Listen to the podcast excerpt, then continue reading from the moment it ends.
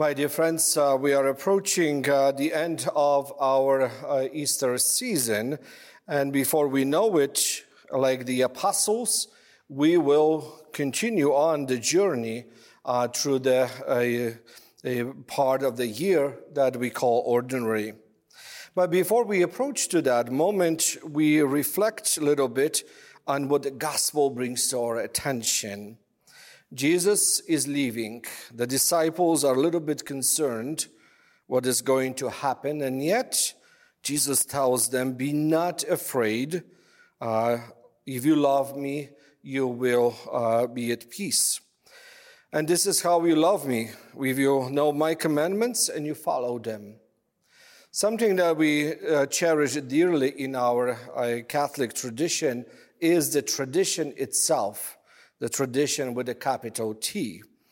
A tradition that reminds us that there is rituals and movements in the life of the church that remind us constantly of the existence of God, of the presence of Christ, of the movement of the Holy Spirit that stirs up our hearts and souls, even if it means to ask a simple question God, who are you? God, who am I uh, as I think about you? And some of those things that come to mind as far as the teaching of Christ and as his uh, moments of joy, reassurance, tradition in our Catholic Church calls us and reminds us every time we celebrate sacraments, every time we celebrate this very holy Eucharist, we follow different rituals and rites and movements, all of that so that we can remember God is with us.